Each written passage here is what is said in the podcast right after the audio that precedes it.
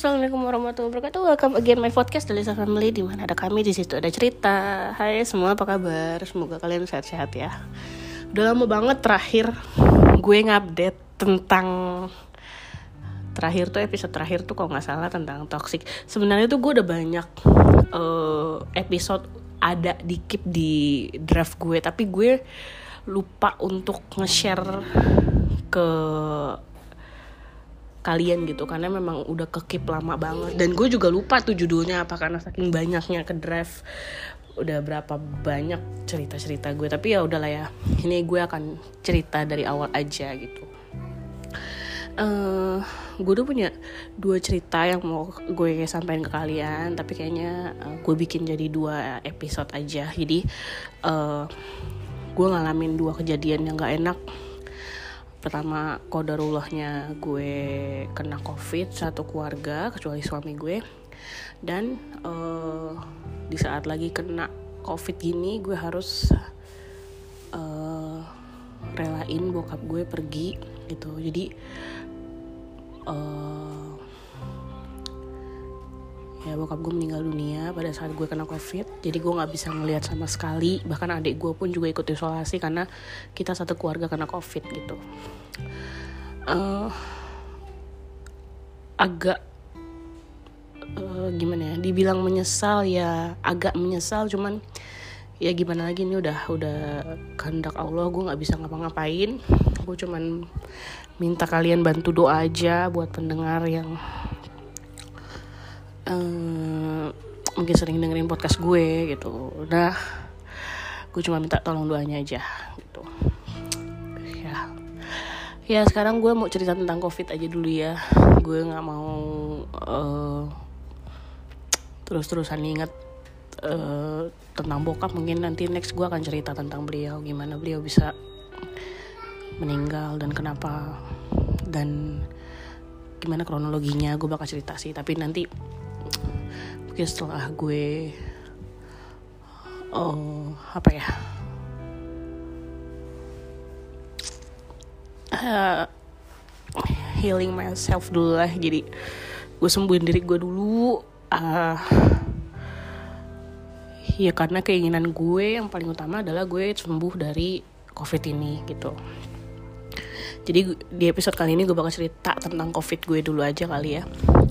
Jadi uh, ya gini sih suara gue masih kayak suara orang flu karena memang gejalanya hampir mirip-mirip kayak flu. Uh, sebelumnya gue tuh udah pernah divaksin AZ uh, dan alhamdulillah uh, vaksin AZ ketika dimasukin ke tubuh gue itu nggak ada nggak ada efek apa-apa gitu. Karena setelah vaksin itu gue nggak panas cuman gue minum paracetamol gitu. Badan gue sih nggak panas tapi gue minum paracetamol gitu. Dan makanya gue nggak kenapa-napa gue nggak pusing gue nggak lemes gue nggak apa yang kayak disebutin orang-orang banyak tuh gue nggak ngalamin itu. Alhamdulillahnya. Nah tapi gue akhirnya kepapar.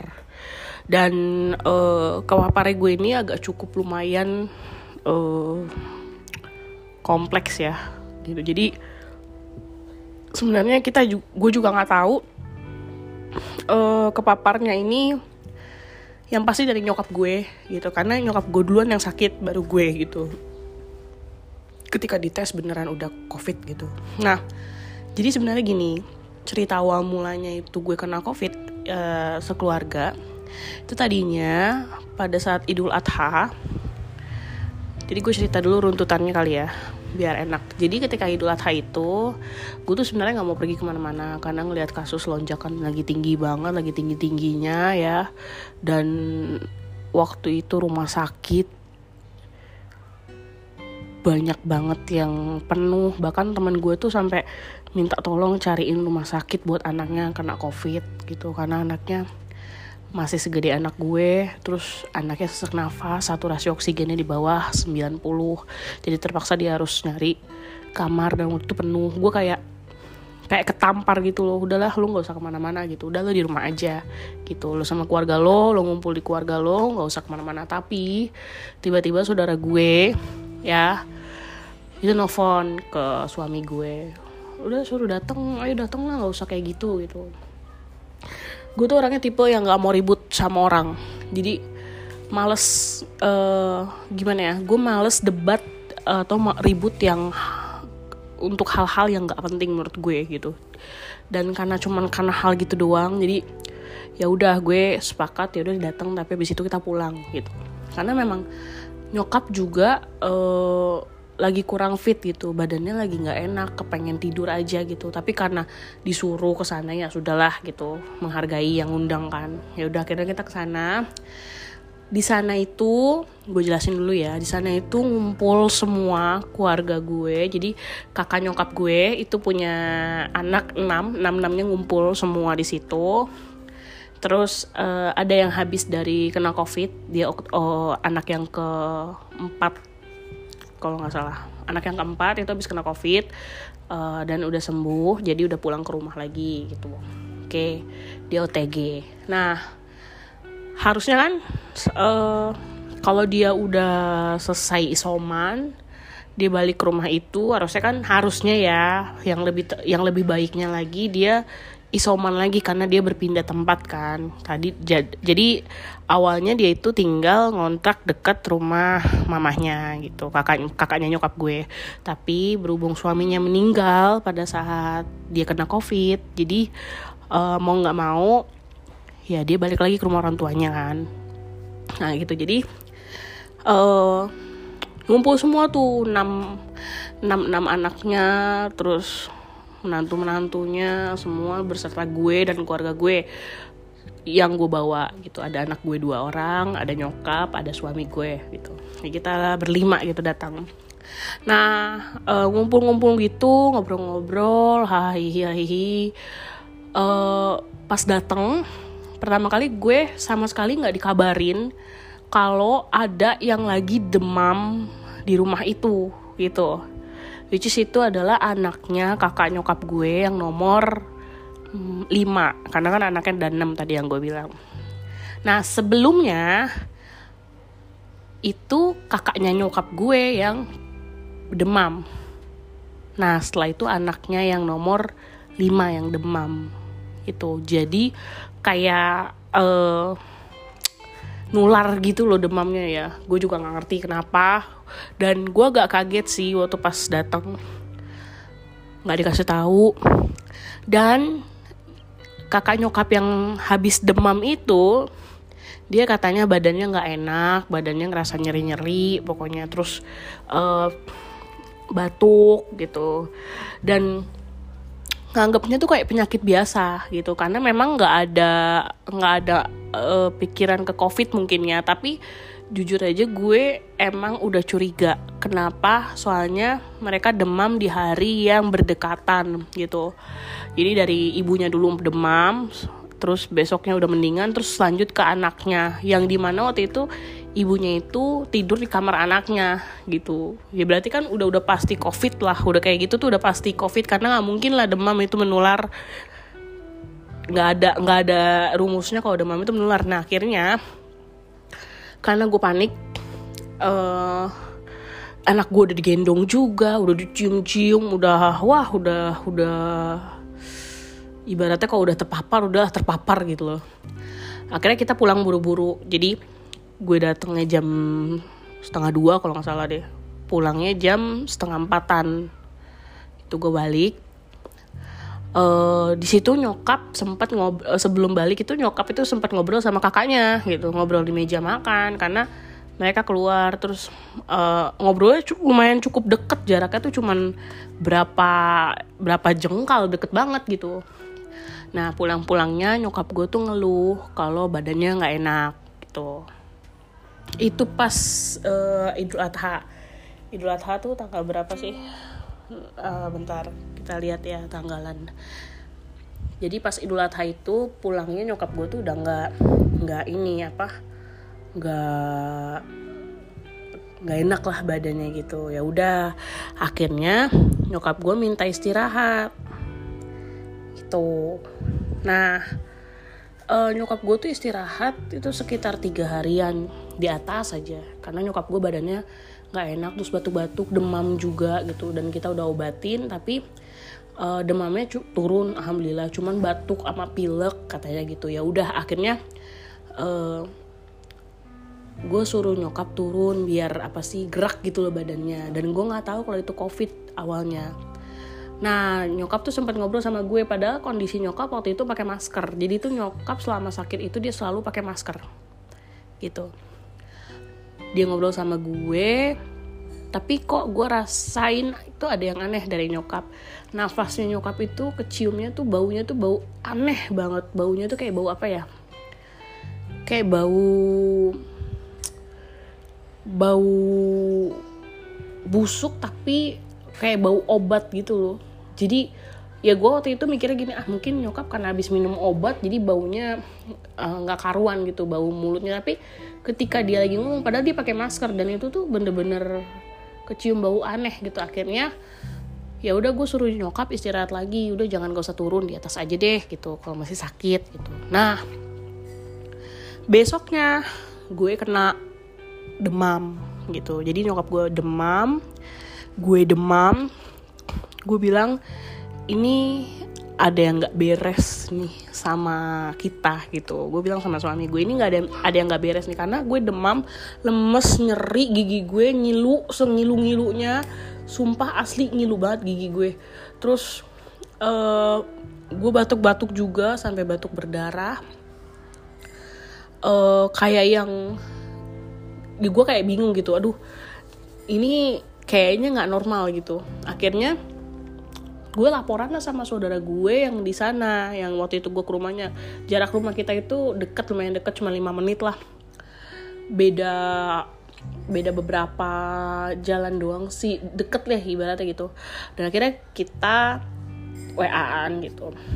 Uh, ternyata mereka semua udah swab swab antigen karena ternyata pada di hari yang sama uh, anak nomor dua cucunya sama suaminya kakak mama gue itu positif covid gitu.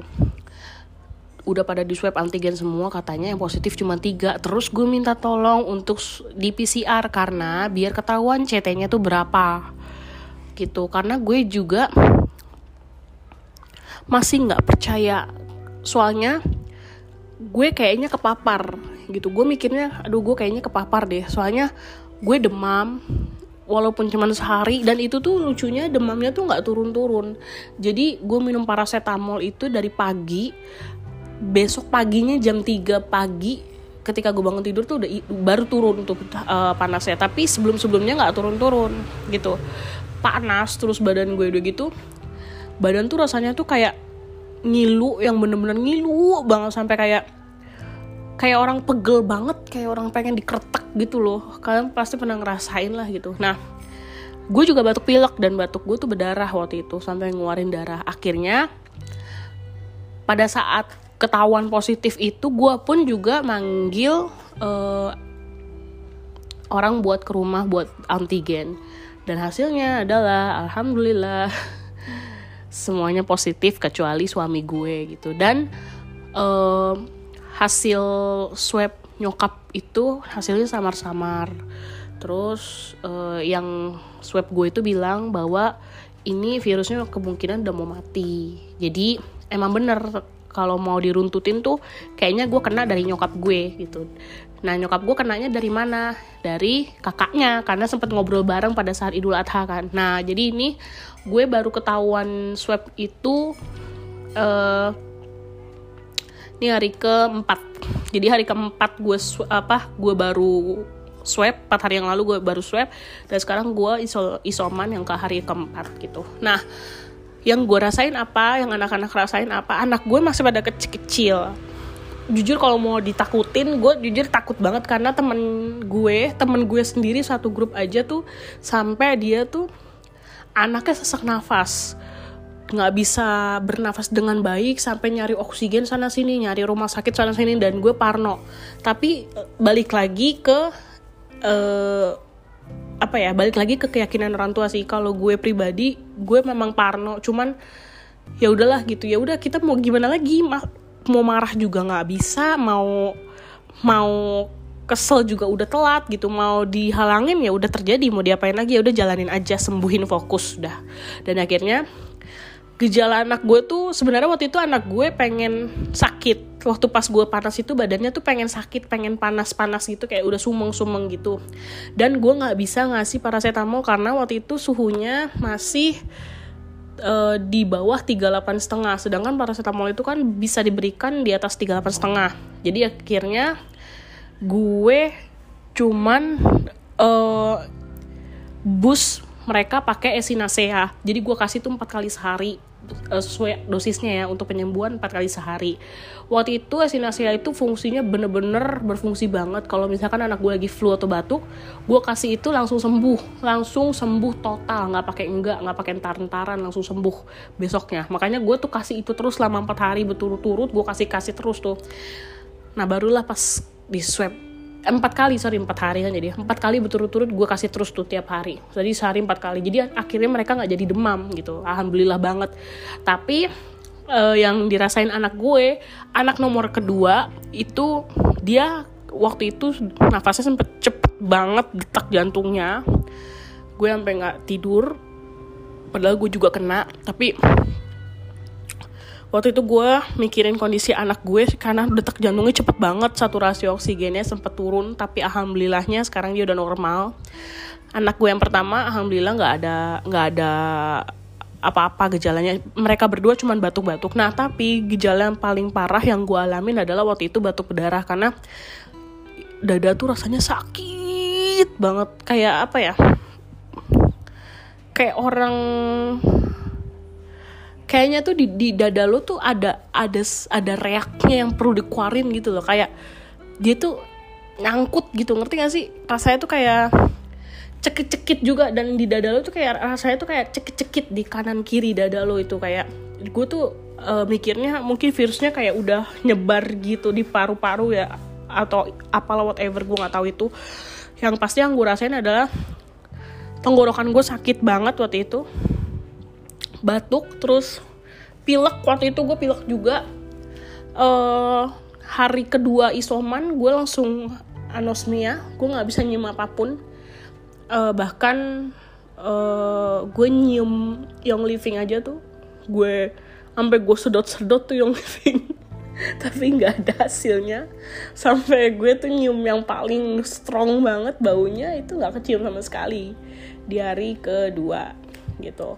Sekarang hari keempat uh, alhamdulillah gue udah bisa nyium. Walaupun masih sedikit sedikit gitu alhamdulillah masih bisa nyium. Udah mulai kecium lagi gitu. Nah uh, yang gue lakuin apa? Ya yang gue lakuin cuman minum vitamin terus uh, jemur. Udah itu doang. Jadi cuman dua dua itu doang. Minum vitamin gue masih batuk tapi nggak ngeluarin reak kayak kemarin-kemarin. Nah lanjut.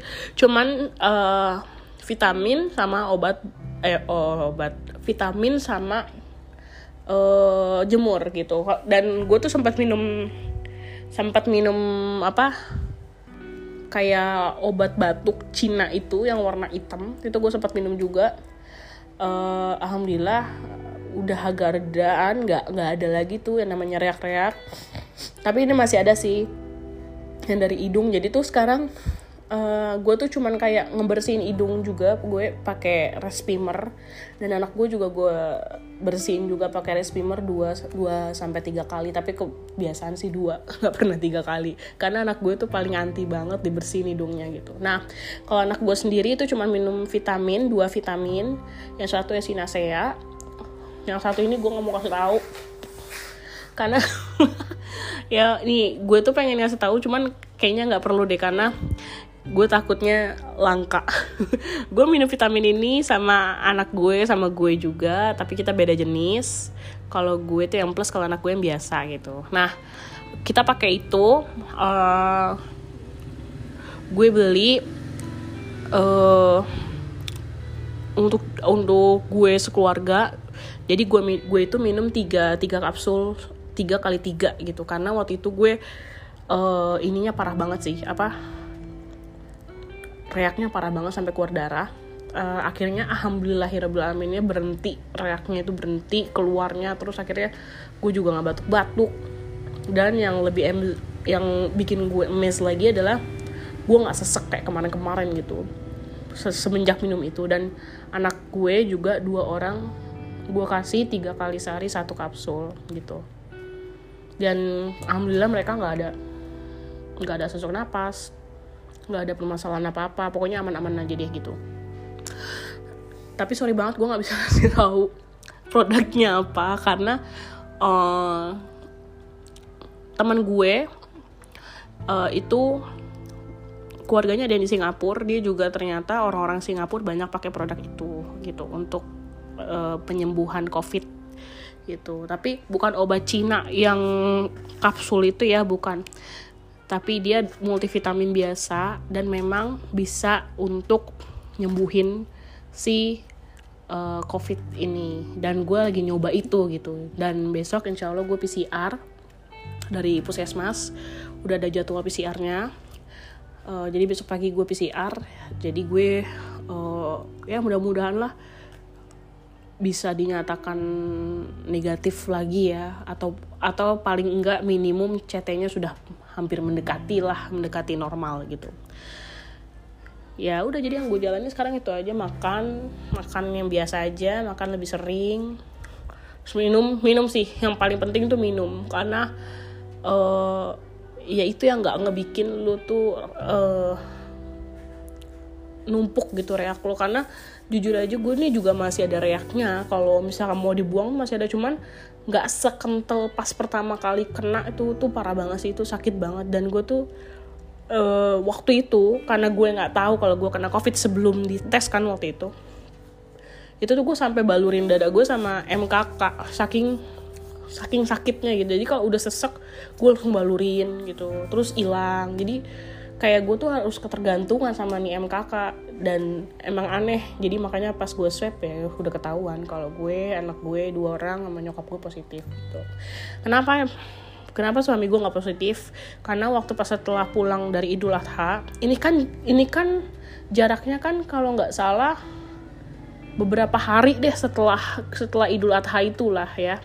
Itu suami gue sepulang dari Idul Adha dari rumah saudara gue itu dia juga mulai badannya nggak enak gitu.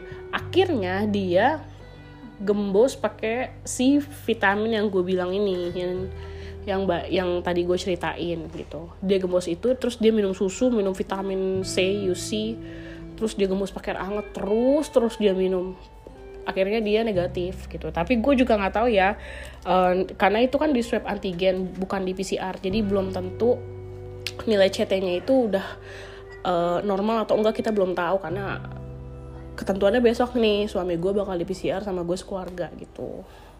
Jadi ya buat kalian semua di luar hati-hati. Nggak usah ngumpul-ngumpul kalau emang nggak penting banget. Gue juga sekarang udah udah kayak gimana ya gue udah ngerasain sendiri gimana rasanya covid tuh bener-bener nggak enak banget. Kalau ya selain menguras kantong menguras apa ya menguras psikis lo juga kayak apa ya kayak nyerang psikis lo gitu gak sih? Jadi kayak aduh gue tuh kena gitu. Kadang tuh gue kayak aduh gue takut kalau gue nanti bisa begina begitu begina begitu. Tapi ya balik lagi ke diri kita lagi sih. Jadi kalau misal pun kita udah kena ya udah gitu tawakal aja kayak jalanin aja prosesnya sembuhin. Ya udah terima aja gitu. Ya kalaupun lo ada stres-stres dikit itu wajar lah sama. Gue pun juga ikut sama ikut stres juga. Karena gue juga ya bayangin aja ada anak kecil dua anak kecil yang kena gue juga stres gitu jadi ya udahlah kita sama-sama uh, fight gitu. Kita juga saling dukung support sama lain. Dan alhamdulillahnya gue tinggal di sini. Itu happy sehappy happynya karena alhamdulillah tetangganya tuh baik-baik banget gitu. Jadi gue kayak kayak apa ya ya seneng aja gitu. Dapat tetangga yang baik dapat kiriman-kiriman makanan yang baik gitu. Kayak aduh tetangga baik-baik deh pokoknya di sini udah capek banget lah gue tinggal di sini. Dan ya buat kalian yang belum kena lebih baik kalian jaga-jaga gitu. Dan gue cuma mau bilang covid itu pasti ada. Ya bukan covid itu nggak ada covid itu ada. Cuman ya kalau lo misalkan nggak kena kena covid terus lo nantangin covid ya monggo silakan lo datengin aja tuh tempat-tempat covid yang rawan kayak di wisma atlet atau di mana. Tapi percaya deh kalau covid tuh beneran ada dan ini tuh bukan konspirasi-konspirasi kayak yang kalian ngomongin gitu. Dan yang untuk perawatan ya cuma gini-gini aja. Gue tinggal tunggu uh, badan gue sembuh baru gue harus tes PCR abis itu gue ke makam bokap gue gitu. Ya udah gitu aja ya cerita gue. Thank you udah dengerin. Mohon maaf kalau ada kekurangan. Sehat-sehat terus buat kalian semua ya. Terima kasih. Di next selanjutnya gue akan cerita di episode bokap gue. Thank you udah dengerin semuanya. Wassalamualaikum warahmatullahi wabarakatuh. Dadah